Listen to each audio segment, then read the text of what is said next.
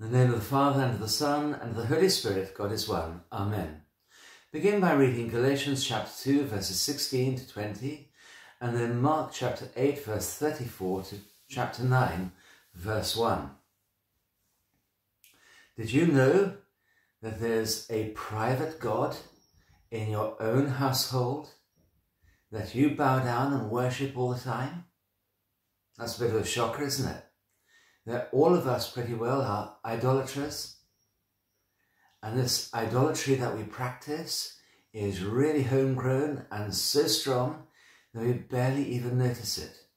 But the Lord has got something to say to us about that. He says, If anyone wishes to follow me, let him deny himself, take up his cross, and follow me. Because that idolatrous God is you. You put that idolatrous God before Christ, before the Holy Trinity, before the Holy Spirit, before God the Father. And you worship that God day and night, all the time. And it's that idolatrous God, that idol that we bow down towards, that we really need to get rid of. So, deny yourself you know that word deny is exactly the same word as is used when Peter denies Christ three times. And just like Peter said, I don't know him, I have nothing to do with him, no, um, I wasn't with him in the garden. So we have to say the same about ourselves.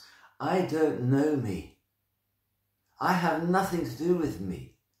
I have no obedience to that man. Because, well, I don't want anything between me and God. I wish to have the Lord Jesus Christ, not me, as my God. I wish to pay him homage, not me homage. I want to do as he wishes, not what I wish. And that then brings us on to the next bit, isn't it? Pick up your cross.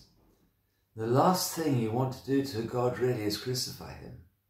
But if you crucify yourself to the world, says St. Paul, it's no longer I that live, but Christ who lives in me.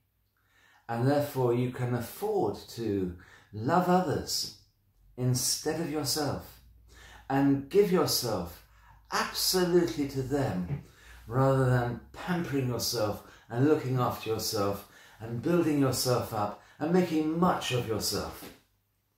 So sweet that God away. Crucify him. Get rid of him.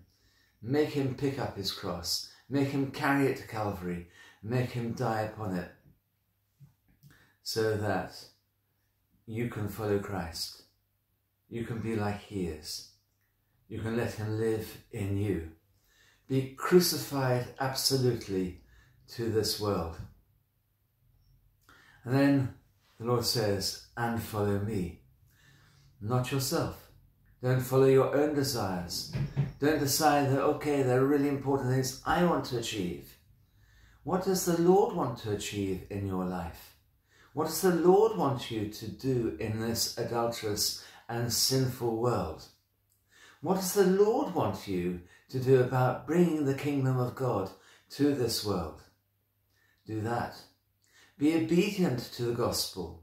Be obedient to the gospel commandments, principally to love one another as he has loved us.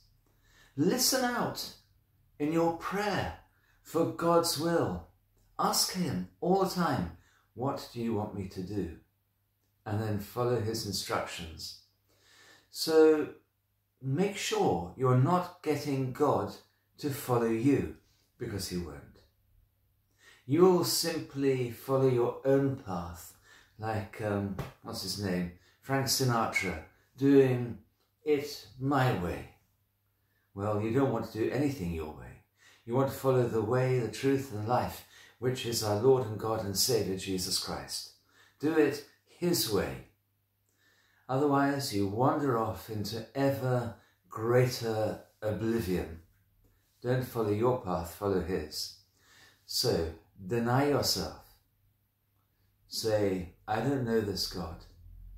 Crucify this God and make sure that you are following Christ and not that God, that absolutely idolatrous God who resides within you. And that way, you will gain the whole world and you'll gain your soul as well. How important that would be. Your prayers. God bless you. Amen.